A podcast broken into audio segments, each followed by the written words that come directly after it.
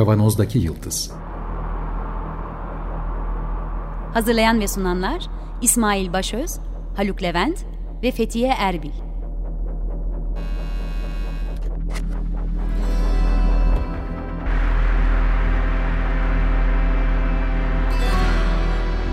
Bugünün penceresinden geleceğin ayak izleri. Merhabalar Açık Radyo'dayız. 95.0 Kavanoz'daki Yıldız programında sizlerle beraberiz. Geleceğin ayak izlerini sürmeye devam ediyoruz. Teknofeodalizm konuşurken araya yapay zekadaki gelişmeler, e, yapay zeka firmalarındaki özellikle de OpenAI'daki gelişmeler girince direksiyonu birazcık hafif kırdık ama yine de bir önceki konunun temeli olan e, bulut teknolojisinden ve platform uzantılarından kurtulamadık. O alanda dolaşıyoruz açıkçası. Yapay zeka ile devam ediyoruz. Geçtiğimiz iki hafta OpenAI'daki işten çıkarma olayını ve sonra tekrar CEO Sam Altman'ın geri alınmasını e, konuşmuştuk. Fakat bizi ilgilendiren kısım buradaki şirket dedikodusu değil tabii ki ne oluyor da oluyor kısmıydı. Çünkü dünyada birçok insan bu konuda spekülasyon yaptı. E, tekrar belirtelim özellikle bir e, spekülasyon sözcüğünü kullanmak istiyoruz.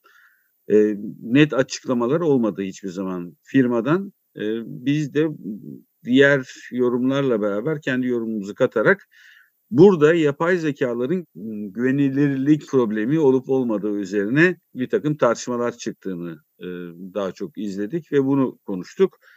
E, geçen hafta konuşurken Q-Star'dan bahsettik. E, OpenAI kendisi daha net olarak deklare etmemişken Q-Star isimli daha ileri yapay genel zekaya e, biraz daha yaklaşmaya başlayan bir e, programı olduğunu OpenAI'ın ve bunun da çok hızlı ilerlediği için tartışmalara yol açtığı, etik açıdan tartışmalara yol açtığını söylemiştik ve burada e, bu yapay zekaların eğitimiyle ilgili, öğrenme süreçleriyle ilgili birkaç laf söylemiştik.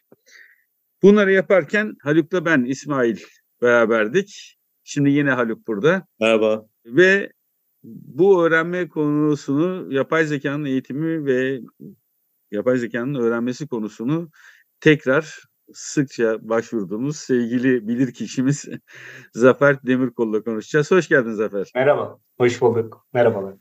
Biz bu sabah e, programı çekmeden önce sabah bayağı uzun konuşmuştuk. E, oradan oraya. Umarım aynı tatta yakalarız yine sohbeti. Ben o zaman yine böyle bir küçük provokatif soruyla gireyim. Yapay zekaya ödül veriliyormuş öğrenim sırasında. Bir de ceza veriliyormuş. Nasıl oluyor abi bu? Nedir? Evet. E, şöyle e, henüz tabii biz de e, detayları bilmiyoruz bu Q yıldız algoritmasının veya modellemesini. Genel yapay zekaya bir adım daha yaklaşıldığına dair bir takım söylentiler var. Onun üzerine bir takım yorumlar yapıyoruz şu anda, yapacağız daha doğrusu. Çok kısa bir daha söyleyeyim. Dar yapay zeka, e, yapay genel zeka evet. değil mi? Evet. Şu anda hiç yapay genel zeka olmadığını daha önceki sohbetlerimizde evet. söylemiştim. Hatta yanına da yaklaşılmadığını konuştuk. Ve ben hala e, bu Q yıldız bile olsa yani diyelim açıkladıkları gibi olsa yazılan bir takım makaleler, bir takım öngörüler var bu konuda. Hani tahminler var. Öyle bile olsa halen yaklaşılmadığı kanaatindeyim. Yani bu benim kanaatim değil. Bizzati zaten bu teknolojileri üretenlerin kendilerinin de ifade ettiği, bundan bir iki hafta önce bile ifade ettiği bir şey. Zaten bunları üretenler bunlar. Ee, tabii genel yapay zekayı geçmiş programlarda detaylı konuşmuştuk. Orada e, genel yapay zeka kavramının içinde özellikle bilişsel yapının çok önemli olduğunu vurgulamıştık ve diğer bir kriterinde kendi başına öğrenebilmesi yani ona bir supervisor yapmadan, supervising yapmadan yani e, denetim yapma, herhangi bir şey vermeden kendi başına öğrenebilmesi. Şimdi en önemli iki kriter. Bana soruyorlar ne zaman korkmalıyız diye. Evet kendi başına öğrenebilmesi, öğrenebilmeye başladığı zaman E bir de bilişsel yani bizim gibi öğrenmeye başladığı zaman. İki tane önemli yani bizim gibi derken insan e, zekası gibi öğrenmeye başladı. Ama böyle bir beceriye şu anda sahip olmadığını evet. yakınına bile yaklaşmadığımızı söylemiştik zaten. Evet, aynen söyledik ve şimdi bu Q yıldız ve yazılan bunun üzerine yazılan makalelere baktığımızda şu laflar geçiyor. Bir adım daha yaklaştık. Ne anlamda? Evet, şimdi bu algoritma birazdan bahsederiz. Reinforcement learning yani Türkçe'ye takviyeli öğrenme diye çevrilen bu algoritma aslında yeni de değil. 1950'lerden itibaren üzerinde çalışılan ve zirve noktasını işte hani bizim bildiğimiz anlamda DeepMind e, ve Go oyununu yenen e, bir uygulamada bulan ve onunla beraber birçok endüstride işte otonom sürüşlerde vesairede kullanılan e, değişik versiyonları bir algoritma. Yani bu işin tekniğinde olan insanlar bu algoritmayı zaten biliyorlar uzun yıllardır. Dolayısıyla yeni bir şey değil. Burada yeni olabilecek şey yani bu algoritmanın özelliği nedeni konuştuğumuz gibi e, kendi başına öğrenebilmesi ama bu öğrenme süreci e, bizim bilişsel süreçlerimize benzemiyor. Farklı yani analojik süreçlere, bilişsel süreçlere benzemiyor. Halen e, sen de daha iyi bilirsin. Bizim öğrenme süreçlerimiz de beyinsel karşılığı olarak tam keşfedilebilmiş değil tam olarak. Evet, şimdi ben bir şey söyleyeceğim. Ee, sen devam edeceksin zaten. Biraz önce de bahsettiğimiz gibi ödül ve ceza sisteminden, daha doğrusu ödül verilmesinden bahsediliyor.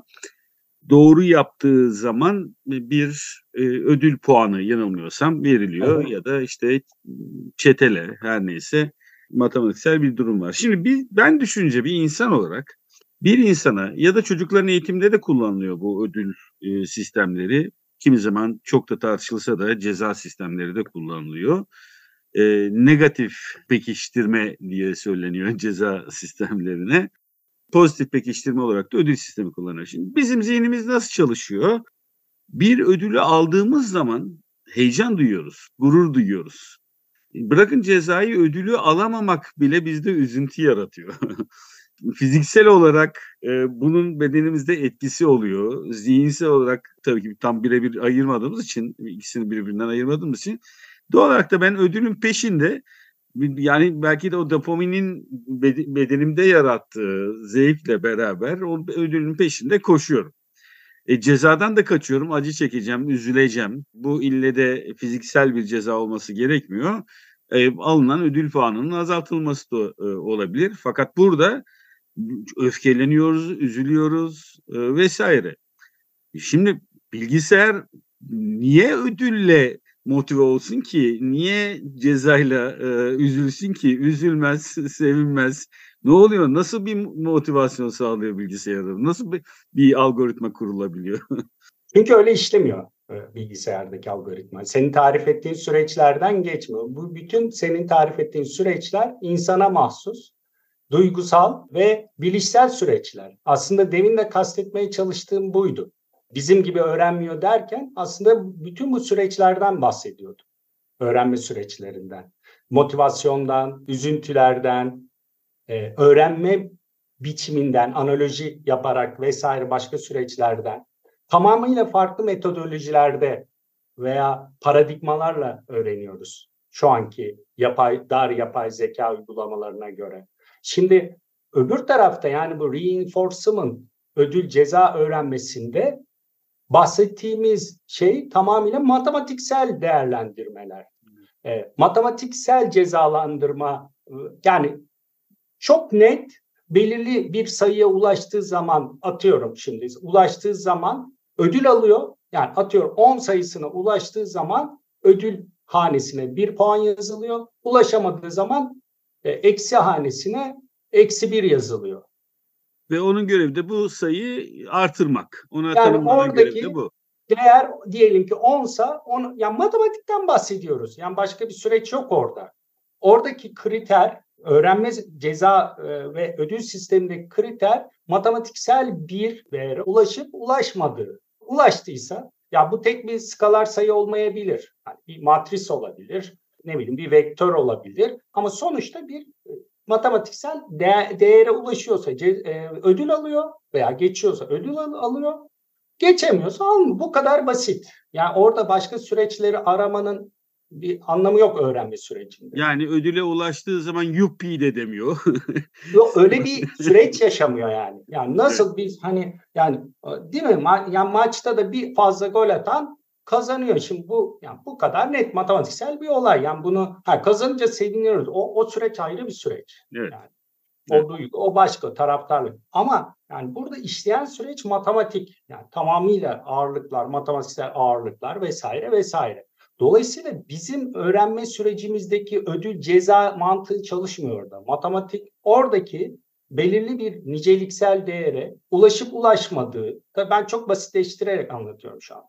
Şimdi dolayısıyla burada bizim öğrenme sürecimiz, ya oradaki normlar çok net.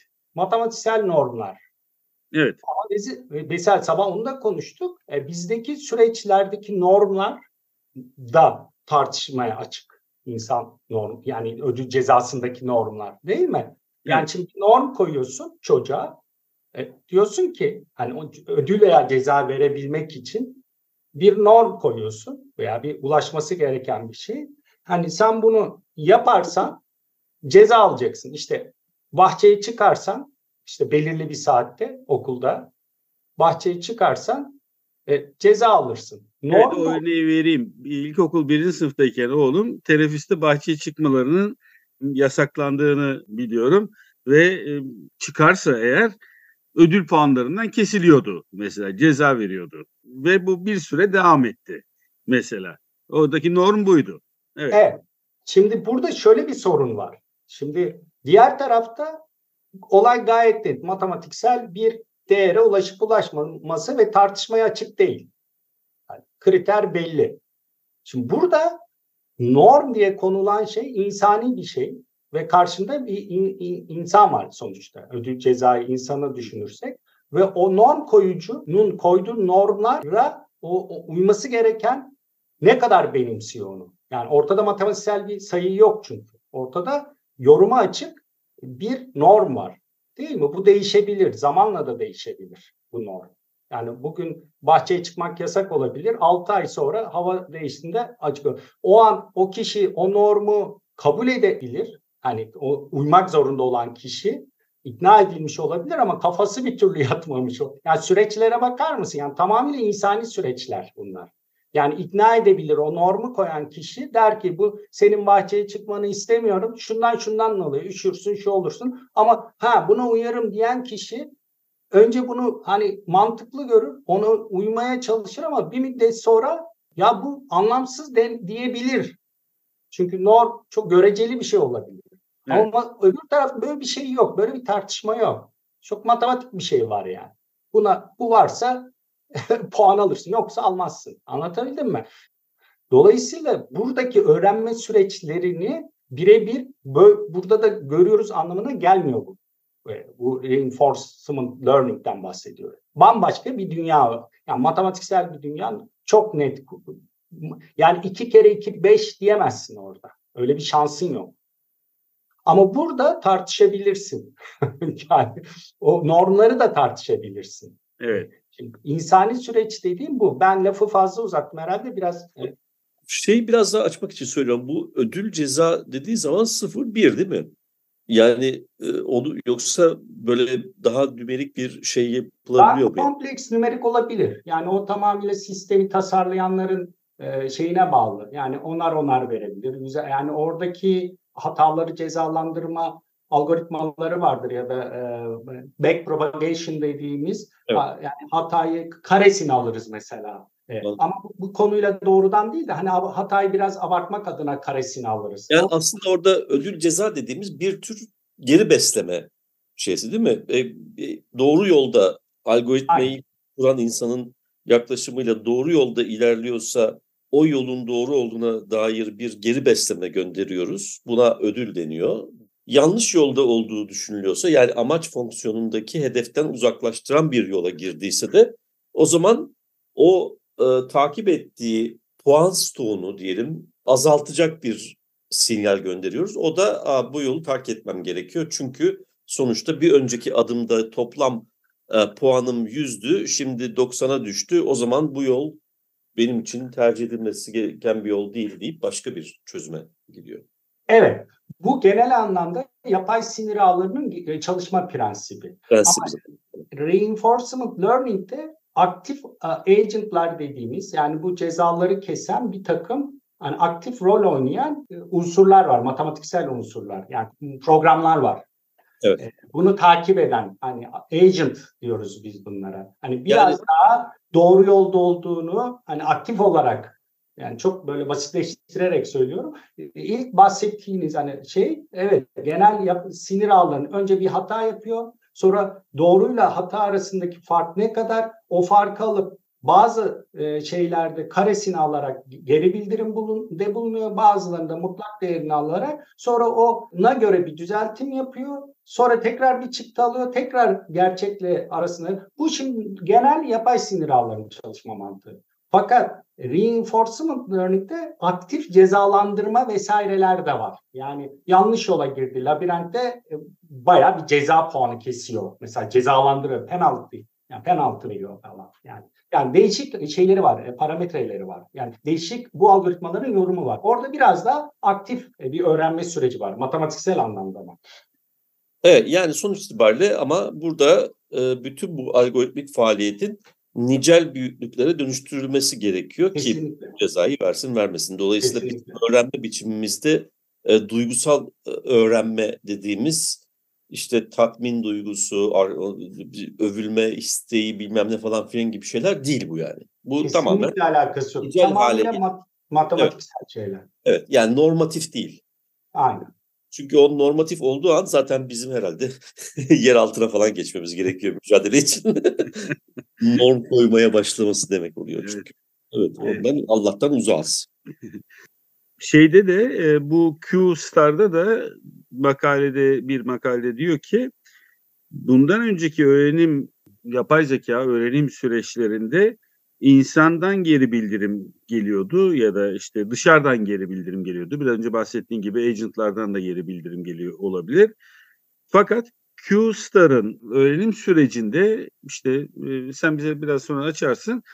Kendisi bütün e, doğru sonuçları, yanlış sonuçları değerlendirip kendisi biriktiriyor ve kendisi öğreniyor diye bir laf var. Yani attığı her adımda, yaptığı her mantıklı çıkarımda ödül aldığı, sadece sonuca bağlı değil, süreç içerisinde evet işte verilen örnekte bir robotun labirentteki yolu bulması ile ilgiliydi. Bir, bir süre içerisinde labirentin her tarafından en doğru yol çıkarımını yapmayı öğreniyor vesaire diye kendi kendine öğrendiği ve bu gibi. Hadi bunu biraz bize söylersen bu, bu çok mu farklı ikisi birbirinden? Yo işte aslında demin söylemeye çalıştığımda oydu. Yani aktif bir öğrenim süreci var yapay sinir ağlarına e, nazaran. Yapay sinir ağlarında biz e, veriyi veriyoruz. O statik veri üzerine sürekli bir döngü üzerinden öğreniyor. E, burada ise çevreyle bir etkileşimi var. Şimdi aradaki fark bu. Yani öbüründe supervised learning diyoruz. Yani denetimli öğrenme diye çevriliyor Türkçe'ye. Öbüründe önce yani bir data havuzu var ya da data set var. O sürekli bir hani sürekli o havuz dönüyor ve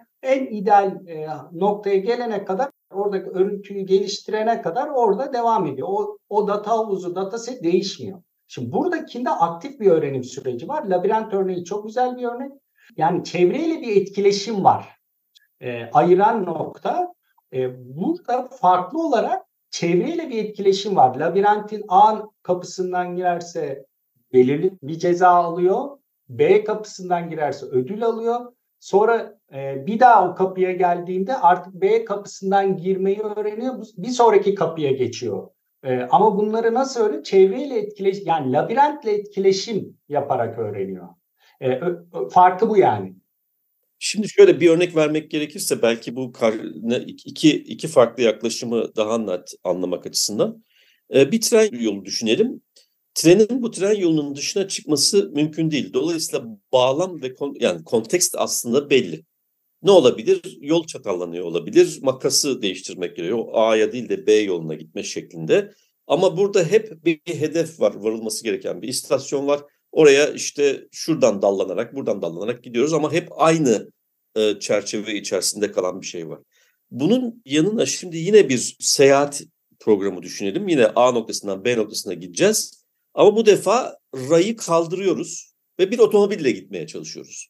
Şimdi otomobille giderken bu algoritmayı kuran insanın önceden öngöremeyeceği bazı dışsal değişiklikler oluyor. Yani işte ne bileyim bir dört yoldan geçerken sağdan araba gelecek, soldan araba gelecek ama ne zaman ne tür bir araba geleceğini bilemiyoruz. O dört yolu işte yine yollar var çatallanmanın gerçekleşebileceği. Ee, işte şey olacak ne bileyim çukur olacak, orası kapalı olacak, birisi ters yön e, haline dönüştürülmüş olacak falan. Tamamen farklı farklı e, ortamlar oluşabilir. Bunun hepsini öngörmek mümkün olmadığı için e, bu algoritmada işte bu çevrede meydana gelen değişiklikleri de amaç fonksiyonunun içerisinde dolayısıyla optimizasyon sürecinin içerisine dahil eden bir yaklaşım var burada benim anladığım kadarıyla. Ve bütün bu ödül, ödül ceza dediğimiz sistem de e, bunu da öngörecek şekilde çalışıyor. Yanılıyor muyum? Yok yani şöyle iki yani yanılmıyorsunuz şöyle ikiye ayırabiliriz onu o sistemi. Şimdi şöyle e, mesela Go oyununu örnek verelim. Go oyununu öğrenen reinforcement learning'e örnek verelim. Şimdi Go oyunundaki hamle varyasyonları yani e, gideceği yerlerin şeyleri belirli ama milyonlarca var, varyasyon var işte ya da milyarlarca neyse. E, fakat yine kontekst orada statik bir alan içinde. Yani e, sürpriz e, bir şey çıkmayacak karşınıza. Yani hamle olarak yani varyasyon olarak evet ama hani mesela bir satranç oyunu hamlesi olmayacak orada. Go oyunu hamlesi olacak yani. O, o evet. onu biliyoruz. Yani onun dışına evet. çıkamaz. O hamlelerin dışına çıkamaz. Şimdi bu bağlamda bu bakış açısıyla orada bir statik alan var. Varyasyon çok fazla evet milyarlarca trilyonlarca neyse ama şeyler belli, hamleler belli yapabileceği hamleler. Yani kural olarak söylüyorum. Yeni yani yepyeni bir şey gelmeyecek. Şimdi bu birinci durum. Yani burada bu süreçte de o hamlelerin doğru yapılıp yapılmamasını e, ceza puanlarıyla reinforcement learning ile öğrenebiliyor. Yepyeni hiç alakasız bir data gelmiyor oraya yani. Bir de şöyle bir senaryo var. Hiç beklemediğimiz şeyler e, olabilir. Mesela otonom sürüş. Şimdi evet. otonom sürüş data setiniz statik değil. Evet mesela Kadıköy'den Bostancı'ya gideceksiniz. E, yol belli ama yani bu mutlak bir veri seti değil. Her şeye olabilir. Yani ağaç devrilebilir. Şimdi bu bu normal öngörülebilecek bir şey değil. Şimdi orada ne yapılıyor? Orada bu sefer yeni veriyle beslenmesi gerekiyor sistemin. Yani şöyle de olabilir aslında. Yani hibrit bir, bir sistem de setup içerisinde doğru olan hamle setup'ta yanlış olabilir. Değil mi? Tabii. Zaten hani onu demeye yani. çalışıyorum. Neden yap, yap, yapay dar zeka diyoruz? Sadece o veri setleriyle eğitildiği için yani Go oyunu oynayan bir yapay zeka modeli dama oynayamıyor. Çünkü sadece Go oyunu veri setleriyle eğitilmiş. Anlatabildim mi? E, veya e, satranç oynayan e, Go oyunu oynayamaz. Çünkü sadece satranç veri setleriyle eğitilmiş. Milyarlarca kombinasyonla eğitilmiş onunla ilgili. Ama siz onu alın, geçen programda da konuştuk. E, dama oynatın oynayamaz, hamle yapamaz. Dolayısıyla şimdi iki durum söz konusu. Bir mevcut veri setinden ceza, ödül ceza ile öğrenebilen reinforcement learning. Bir de şimdi işte bu Q yıldızdaki yenilik bence benim tahminimce bu yeni verileri de anında sisteme adapte edip öğrenebilen bir modellemeden bahsediyoruz. Yani biraz önce senin söylediğin gibi ağacın düştüğünü o sırada görüp aynen sisteme verilecek yola, bunu öğrenecek. Yola düşmüş bir ağaç vardı görüp. E, evet. Hı hı. Ya da sel basmıştır yolu. Çok olağanüstü bir durum. Siz veri setinizde hiç böyle bir şey yoktur. Ne bileyim kaza olmuştur. Yani değil mi? Yani kaza yapmıştır birisi. Hiç öngöremezsiniz bunu. Fakat o yeni veridir ve sisteme dahil edilir. E, şimdi bu bu bir yenilik. Yani bu anlamda baktığınızda yani orada sistemin yeni datanın verilip ki oradaki yıldız Yıldız olayı bence bu. Yani anında yeni verinin geli bu yeni veriyi öğrenebilmesi modeli. Çevre bence etkileşimi o, dediğimiz olay da burada geçerli galiba değil mi? Yani çevreyle etkileşimi Aynen. time Aynen. sürdürmesi gerekiyor. Ama evet. buradaki iddia çok büyük. Yani yani bizim okuduklarımızdan anladığımız kadarıyla orada bir Go oyununun veri setinden bahsediyoruz. veya bir satranç veri setinden veya işte bir yol veri setinden. Fakat burada bütün dünyadaki verilerden bahsediyoruz. Şimdi bu iddialı bir şey bu anlamda. Evet. Eğer öyleyse tabii bilmiyoruz, bilmiyoruz yani öyle mi değil bilmiyoruz. Yani hani kendi başına öğrendi dediği, genel yapay zekaya yaklaşıyoruz dediği o yeni verileri alıp öğrenmesi aklıma geliyor evet. benim. Son dakikalara girerken tekrar altını çizelim. Belki de QS'larda sızdırılmış bir pazarlama ya da public relationship bir halkla ilişkiler hamlesi bile olabilir belki de. Hakikaten bu kadar belirsiz duruyor aslında ortalıkta. Evet. Evet, aynen. Yani henüz biz sadece spekülasyon yapıyoruz şu anda. Tahminlerde bulunuyoruz. Ee, bir takım söylentileri yorumluyoruz. Ee, göreceğiz yani bu olabilir diyoruz. Ba- belki de çok yanılıyoruz bilmiyorum. Ama gerçekten de e, bilişsel süreçleri de içeren ki tabii şaka yapıyorum. Ee, öyle bir şey e, bu yüzyılda olacağını tahmin etmiyorum. Ama hani göreceğiz. Peki. Evet, Zafer Demirkol'la beraberdik tekrar e, haftalar sonra. Çok teşekkür ediyoruz bizimle beraber olduğunuz için.